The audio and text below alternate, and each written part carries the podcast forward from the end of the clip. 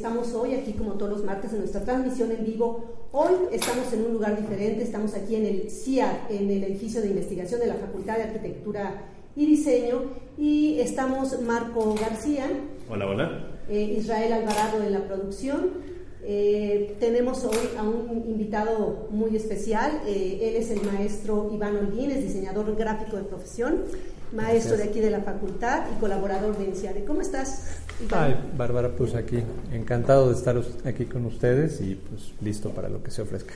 Pues muchas gracias por, por acompañarnos. Eh, fíjate que tenemos varias preguntas, varias inquietudes por ahí que quisiéramos comentar contigo y que nos platicaras de tu experiencia como emprendedor, porque déjenme les digo que Iván, además de ser diseñador gráfico, ha sido emprendedor durante muchos años. Él es director de un eh, despacho creativo hace de... 513. 513. Eh, ahorita nos va, le vamos a preguntar muchas cosas sobre, sobre, sobre eso.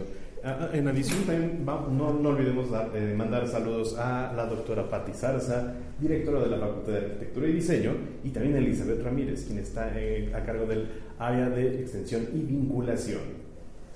Y eh, Iván, tú colaboraste con nosotros en, en Inciare con un artículo que se llama Changarrotecnia y otras hierbas.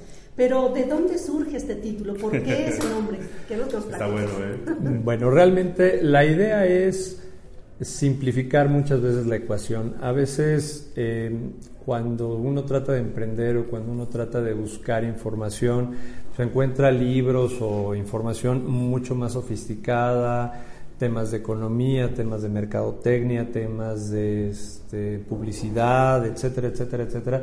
Y de repente a veces es un poco agobiante tratar de buscar información que sea más asequible, mucho más este, simple de comprender.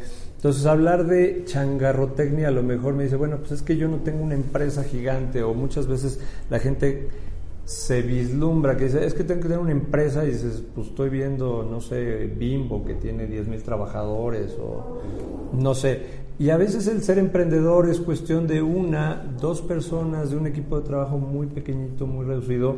Y dices, bueno, pues nosotros aquí en México le llamamos comúnmente el changarro, ¿no? Entonces entraste al changarro, pero dices, pues como changarro, entonces estoy exento de todas las virtudes que pueda tener el, no sé, el tener acceso a mercadotecnia o a publicidad o un análisis de mercado, etcétera. Pues no, no necesariamente, ¿no? Se puede hacer todo este tipo de estrategias, todo este tipo de procedimientos y este tipo de análisis en pequeño. No, no se requieren ni grandes capitales, ni grandes inversiones, ni grandes este, asociaciones alrededor para poder lograr que tu negocio, por pequeño que sea y a su ritmo, pues vaya creciendo. Entonces, Aquí, pues la idea de, estos, de este artículo, que pues, espero que ya le continúen algunos otros más muy pronto, eh, venga amarrado de tips de emprendimiento, de cosas con un lenguaje más sencillo para que cualquiera que tenga esta intención de emprender, pues pueda acercarse sin tanto miedo, sin tanto es algo así muy lejos que no, que no puedo este, encontrar, ¿no? Y, sabes que yo creo que ahorita que mencionas esto, creo que a veces ese miedo que tú dices de, de, emprender, de iniciar un negocio por pequeñito que sea, a veces a nosotros nos parece pues, el más grande porque a lo mejor no hemos tenido otro, es el que vamos a, echar a andar nosotros, ¿no? Entonces, a veces el miedo se reduce eh, reduciendo este riesgo eh, y se reduce este riesgo teniendo toda esta preparación que, que comentas, ¿no? Aunque sea un pequeño changarro, una, un pequeño negocio, sí se eh, conozco mejor a mi, a mi eh, mercado, a quién va a ser mi usuario, si tengo bien eh, estudiados los costos, a mi competencia, voy reduciendo el riesgo y con eso quizás un poco el miedo, ¿no? Vas reduciendo el miedo y vas teniendo el piso más firme para poder aclarar hacia dónde vas. O sea, mm. muchas veces la gente no sabe a dónde va, pero cuando menos sabe hacia dónde se dirige. Digo, el propio Cristóbal Colón decía, yo voy derecho, yo voy derecho no, ¿llegó a las Indias? No, no llegó a las Indias, pero tenía claro que iba hacia algún lugar. Y eso a veces es lo que perdemos. Cuando no sabemos la dirección, muchas veces negocios fracasan porque dicen, bueno, ahora voy a hacer esto, pero no, no, mejor me regreso y voy a hacer esto. Ay, pero ya me dijo mi amigo que eso es bien difícil, entonces mejor voy a... Y entonces cuando estamos jugando de un lado y del otro, perdemos tanto el interés, la vocación, el tema, y a veces eso es lo que hace que fracasen muchos negocios, no tanto el que el negocio no sea bueno. Pero tú, por ejemplo, cuando iniciaste con tu negocio ACD, eh, ¿tenías claro hacia dónde ibas? ¿Ya tenías como muy, muy claro esta parte del negocio? Yo creo que nadie cuando inicia en un principio. Yo creo que es muy difícil decir que alguien lo tiene súper claro y que lo tiene súper establecido. No pasa. No, no pasa y no te pasa a veces muchos años después y muchos años aún trabajando todavía a veces dices, sí estaré haciendo lo correcto, sí voy en la dirección adecuada. Dices, solamente podemos ver hacia atrás qué es lo que hemos hecho. Difícilmente podemos adivinar el futuro, pero si tú no trazas una línea de acción más o menos clara, más o menos estable, no puedes eh, llegar a buen puerto, no puedes eh, encontrar esas soluciones que estás buscando o decir va por aquí o va para allá. Siempre es tratar de, de ir cerrando brechas, pero este, difícilmente al principio tú sabes cuál es la dirección correcta que debe llevar uno, ¿no? Y a veces no sé, uno se encuentra hoy en día empresas multimillonarias que están cambiando completamente de dirección porque dicen, bueno, creo que por aquí no era. O el camino que tomé hace algunos años fue exitoso, pero lo que hoy, las circunstancias del día de hoy cambiaron hasta el producto que estaba yo generando. Eso me recuerda un poco a esta empresa que recién se declaró en quiebra en Estados Unidos, Forever 21, el de la ropa está como juvenil y digo, los únicos que están operando nada más son los de Latinoamérica, ¿no? Pero es porque también eh, la psique del mercado ha cambiado a como era antes. Digo, uno no puede decir, o sea, uno si estuvieran a principios de los años 90 y le dicen, oye, ¿sabes qué? Blockbuster va a ser un fracaso y va, va, a tronar. Se ríen de ti. Dices así, ¿cómo crees? O sea, Blockbuster, velo, a cada esquina hay un Blockbuster, ¿no? Es como si hoy te digo, ¿sabes qué? El Oxxo va a dejar de funcionar en cinco años. O sea, no, no, no, hay, no hay alguien que lo conciba. Claro. Y a lo mejor dentro de cinco años toda la gente está comprando su café por teléfono en otro tipo de plataformas. Claro. Y, este, y, te cambia el esquema totalmente, ¿no? Y, al final podría, bueno, es eh, esa, esa ignorancia que tenemos eh, acerca del futuro, tenemos, podemos tener nociones, pero aparte de ese, ¿qué otros obstáculos como emprendedor podríamos encontrarnos en el camino? La falta de experiencia Muchas veces es la falta de experiencia. Dicen, nadie sabe, nadie nace sabiendo, ¿no? Nadie este, experimenta en cabeza ajena y a lo mejor, eh, tú dirás, bueno, a lo mejor carreras afines, ¿no? Administración de empresas o contabilidad o economía, en teoría llevan ya bases sólidas acerca de lo que es estrategias, mercadotecnia, procesos, etcétera, etcétera, etcétera. Y aún así, personas que, vienen en este ámbito, pues llegan a fracasar ampliamente en sus empresas. Entonces, no nada más es la, la, inexperiencia, sino este, a veces son demasiadas circunstancias em, incluso externas, ¿no? Uno no puede saber en qué momento va a cambiar el tipo de cambio de dólar, o sea, hacia arriba o hacia abajo, ¿no? Incluso una casa de bolsa que depende de que el dólar esté muy arriba y de repente el dólar baja bruscamente, pues también... No a todo el mundo le beneficia que el dólar no esté abajo. No a todos les beneficia que el dólar esté abajo, ni a todos les beneficia que el dólar esté arriba, o eh, alguna circunstancia gubernamental, ¿no? Por ejemplo, no sé, eh, hace algunos años cuando empezaron algunas políticas de apoyo, eh, se veía que papelerías familiares que dependían, por ejemplo, del, de que en la temporada de inicio de clases eh, se vendieran libretas o se vendieran cuadernos y cuestiones así para forrar, y de repente el gobierno decide, ¿sabes qué? Ahora yo voy a regalar las libretas. Entonces, una oleada de ese tamaño pues revienta muchísimos negocios pequeños. Entonces, ahí son obstáculos que dice, bueno, pues entonces no dependía de las libretas si es que me mantuve, entonces tengo que tener otros, este, eh, otras cuestiones. Miles de imprentas en México hasta hace unos años dependían 100% o el 90% de sus clientes eran la facturación. Hacer facturas en papel, hacer impresores certificados, etcétera, etcétera. Tener mi factura, tenerle el folio. Y a eso se dedicaban tranquilamente 300 mil familias en México. Y ahora es todo digital. Ahora la facturación es FD y es digital y ya no necesito una factura impresa. Y entonces eso cambia un panorama muy fuerte. Lo que me dices me recuerda un poco a la industria de la música, que cambió para siempre, ¿no? Desde 20 años para acá. ya, ya la gente dice, bueno, vuelven a comprar LPs hoy en día. Ajá. ¿No? Dices, pero ya ese es un cambio que a lo mejor este, viene como una oleada, ¿no?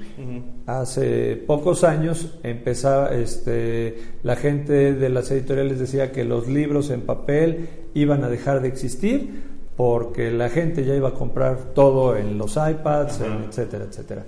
Entonces, cambió radicalmente el, tema y hoy existen otras circunstancias. circunstancias. Y a todo esto, como lo que acabas de decir del libro, bueno, eh, ¿Qué opinión tienes a la fecha o, en tu experiencia ese poder que tiene el libro como símbolo?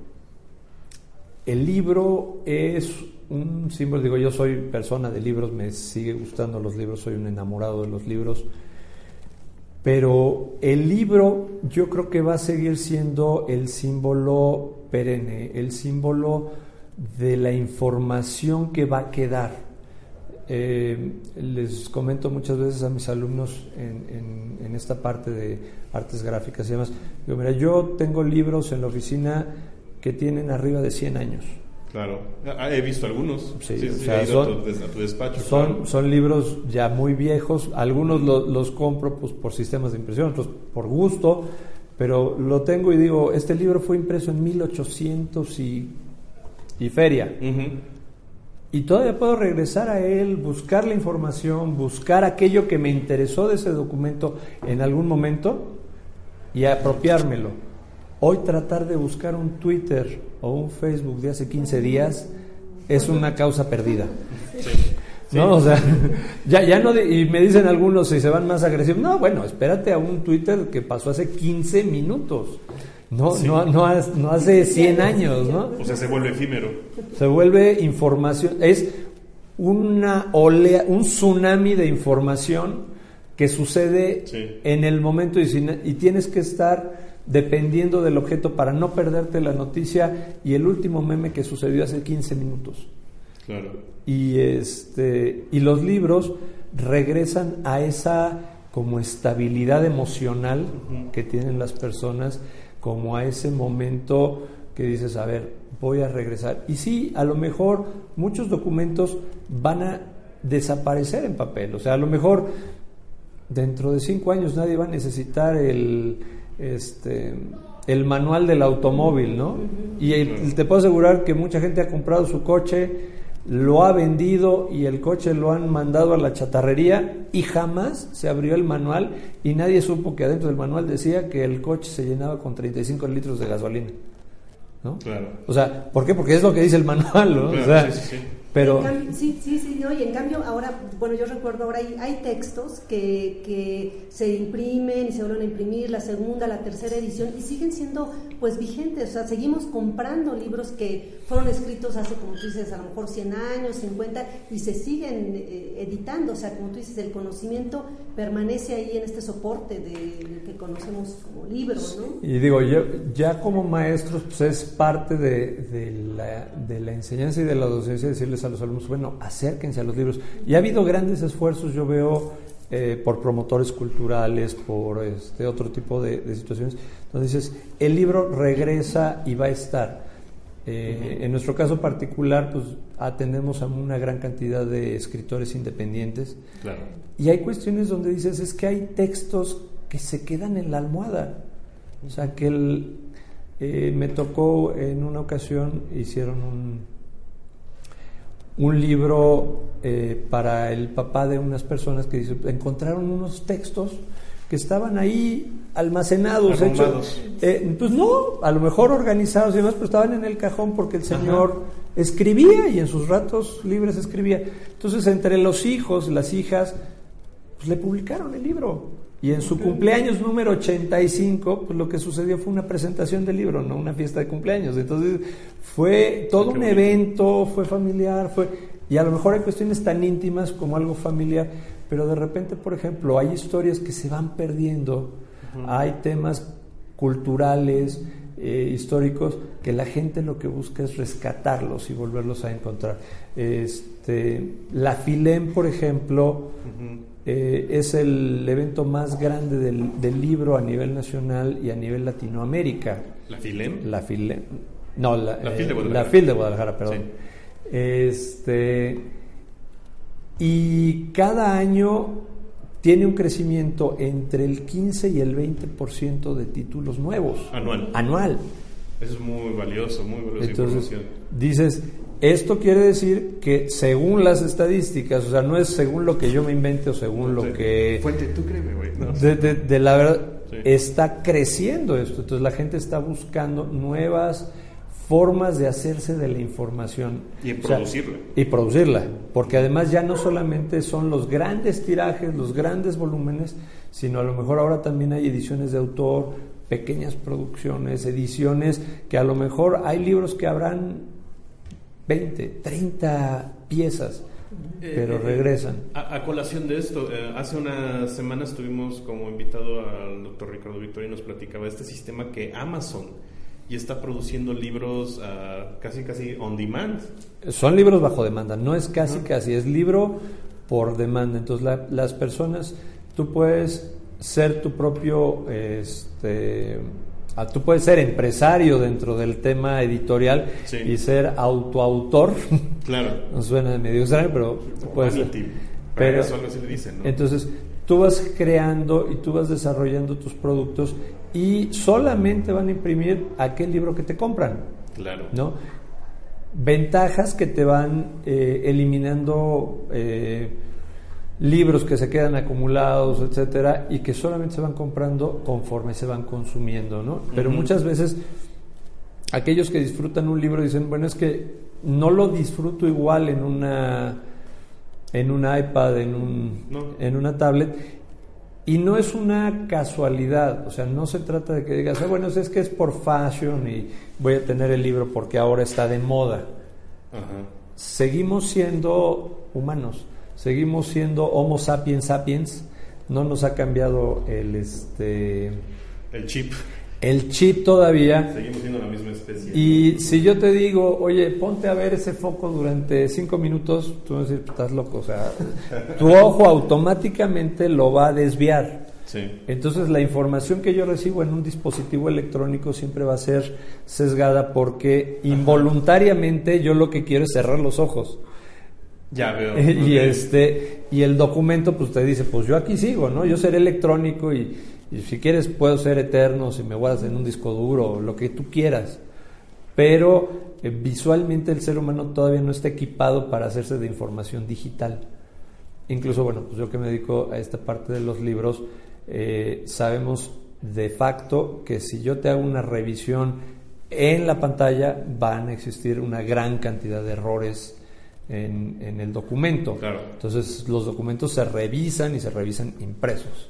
¿no? O sea, es velo, ah, ok, eso no lo había, ya lo había revisado cinco veces y esto lo estoy detectando aquí, sobre papel y tinta, ¿no? Es curioso, pero así, el cerebro actúa de maneras diferentes cuando tienes algo impreso. Cuando tienes algo impreso y cuando tienes algo. Aunque las pantallas de hoy en día sean de muy buena calidad y digan, es que es el papel digital y que tiene menos brillo y que tiene no sé qué. Sí y, no. Sigue, sigue siendo un, un, tema a lo mejor sensorial. Yo no diría que ni siquiera es de moda, es un tema físico. Un tema de, de, de, percepción de cómo tomamos las cosas. Me recuerda un poco al caso de este nuevo iPhone que tiene tres cámaras y que hay gente con tripofobia que le causó aversión a este teléfono. Tenemos a alguien en la producción que acaba de secundar ese. E, eso de que veas muchas cositas ahí, un bicho de tres ojos, a, veces hasta orgánicamente dices no, no concuerda con nuestro sistema de de, creencias. Y a todo esto, este, que, que, en el acto de, en tu área o en tu experiencia, ah, en, el, en, esta área del emprendimiento, ¿qué consideras dentro de impulsos, como impulsos motivantes para, para emprender? Muchas veces son eh, cuestiones incluso de vida.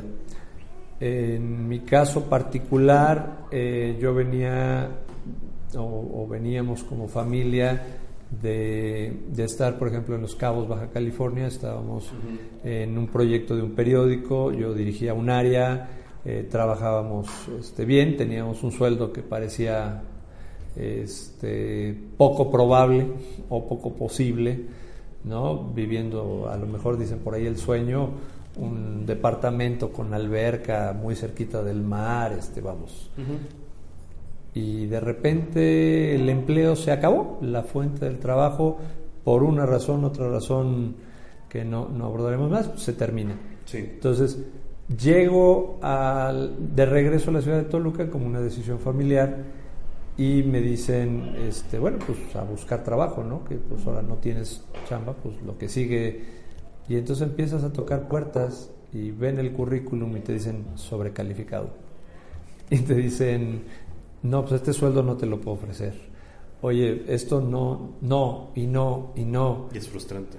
Y frustra en algún momento, pero en otro momento te dicen, pues bienvenido, ¿no? Si ya no hay alguien que te pueda pagar lo que tú estás pidiendo, o dicen que las calificaciones que tienen son mejores que las que oferta cualquier empleo, pues Señor, es momento de abrir las puertas, levantar el changarro y decir, pues a trabajar. Entonces, haz lo que sabes hacer, ¿no?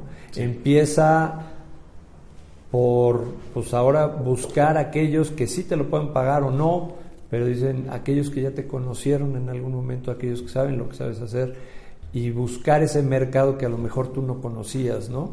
Encontrar esos nuevos clientes, esas nuevas personas que tienen una necesidad a la cual tú tienes una solución, pero que ni ellos lo sabían ni tú lo sabías, ¿no? En ese momento. Y poco a poco pues vas haciendo este, esa armonía o ese proceso, ¿no? Y de repente pues te das cuenta a lo largo de los años pues que llegas a atender clientes tenemos uno que jamás ha estado en mi oficina, jamás yo he estado en su oficina y tenemos 15 años de atenderlos, ¿no?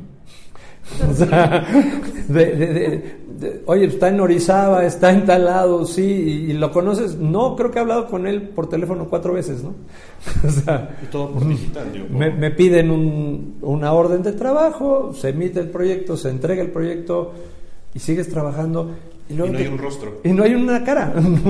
son, clientes pues que sabe su nombre porque hay un correo electrónico que tiene su nombre o porque en alguna ocasión le hablaste por teléfono. Y ya. Pero cuando le hablas por teléfono te digo, oye, ¿tú quién eres? Y no te conozco. Este, soy tu proveedor desde hace 15 años, ¿no? O sea, cuestiones así que pueden ser hasta gente que pues termina de ser cliente a ser amigo, a pues vámonos a cenar a la casa, al cuando nos vemos son interacciones que de repente pues el mismo tráfico del trabajo diario te va te va llevando. ¿Y cómo se ha modificado tu trabajo a lo largo de este tiempo? Porque digo, desde hace, desde este momento que estabas en, Baja California, estabas en el área de la, de la, de la impresión, ¿cómo se ha modificado o sigues en, eh, en, esta, en la misma... Eh, pues el ámbito no cambia tanto, digo, no, no he sido tan radical como decir, bueno, antes me dedicaba a hacer diseño, publicidad, promociones y ahora hago este violines, ¿no? O sea, no, no va tan... Que sí existen casos. Eh, ¿no? existen casos y casos exitosísimos de gente que dentro... Que, que innovan dentro de su área simple y sencillamente por no estar en su área. ¿no? Muchos de nosotros, por ejemplo, yo que estoy en el área de la impresión, pues todo el mundo sabe que Dios Padre es Gutenberg, ¿no? Y entonces todo el mundo dice, bueno, es que Gutenberg era, impresor, es el impresor, es el padre de la impresión. No, Gutenberg no era impresor, era orfebre, hacía joyería. ¿No? Aprendió dentro de su técnica, dentro de su forma, que podía aplicar él esto que él sabía a otras áreas y dentro de eso intervino y revolucionó completamente la industria. Dijo, a partir de ahora se va a hacer así. ¿Por qué? Porque lo dijo alguien que no se dedicaba a hacer eso. Pero cambia el juego para siempre. Cambia el juego para siempre. El propio Henry Ford decía, si yo le hubiera preguntado a la gente qué quería, me hubieran dicho un caballo más rápido. No, o sea, a lo mejor llegó ofreciendo algo tan diferente y tan único que cambia el sistema. El propio Steve Jobs viene a decir, eh, ¿para qué diablos quiero yo eso? Al no puedo vivir sin eso. ¿no? Cuando la gente estaba esperando que Apple lanzara su primer eh, teléfono, pues la gente esperaba ver un teléfono. Cuando llega y presenta un iPod con pantalla grande, todos, oh, ya llegó el nuevo iPod con pantalla grande. Y cierra su presentación. Ah, y por cierto, ¡ring! Suena. Se volvió una locura totalmente, ¿no? me acuerdo de, ah. esa presentación. A decirle a la gente, oye, no necesito un lapicito para escribir, tengo un dedo. Así es. ¿No? O sea, a veces son, son cosas que, que empiezan a cambiar. Y todo va a ir dependiendo a las épocas y dependiendo a los a las necesidades de las personas. Entonces, tú de repente puedes encontrar una necesidad en algo que, que a lo mejor a la gente diría, pues es absurdo. Pero bingo, rescatas una industria. El propio este, Walkman, cuando en Sony se dan cuenta de que les sobraban miles de grabadoras para reporteros y que los reporteros no querían grabadoras, revoluciona la industria diciendo, oye, ahora en vez de tener grabadoras para reporteros, lo que vamos a tener son tu música portátil. portátil. Y entonces no te vendían una grabadora que podía reproducir con audífonos, te vendían otra cosa.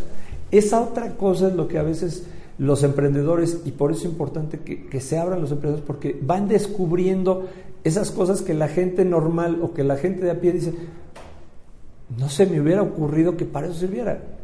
Y a veces hay cosas tan simples, tan que dices, no, no puede ser que, que eso funcione. Y así es, o sea, si yo te digo, oye, ¿cuánto cuesta una caja de clips que tiene 100 clips? Te digo, pues cuesta 5 pesos, 10 pesos, o sea, es algo ridículamente barato. Pero todo el mundo usa. Pero todo el mundo lo usa, pero, pero de repente dice, pero ya la gente ya no usa clips o sí usa clips, pero no es algo que deje de dinero. ¿Por qué? Pues porque la gente ve que el clip es una cosa barata y no va a pasar de ser una cosa barata. Pero si yo te pinto los clips de rosa y te vendo cinco clips en una cajita que tiene un Hello Kitty, claro. y te los vendo en 200 pesos los clips, los vas a comprar. Los vas a comprar. Entonces va a cambiar el concepto del proyecto. Y platícanos qué sigue para Iván Holguín en el futuro. una peli que no sabíamos. una pregunta. Este creo que habíamos aclarado que eso de ser adivino no se me da. En un principio no lo sé, espero que se me viene un reto adelante para el próximo año, año y medio.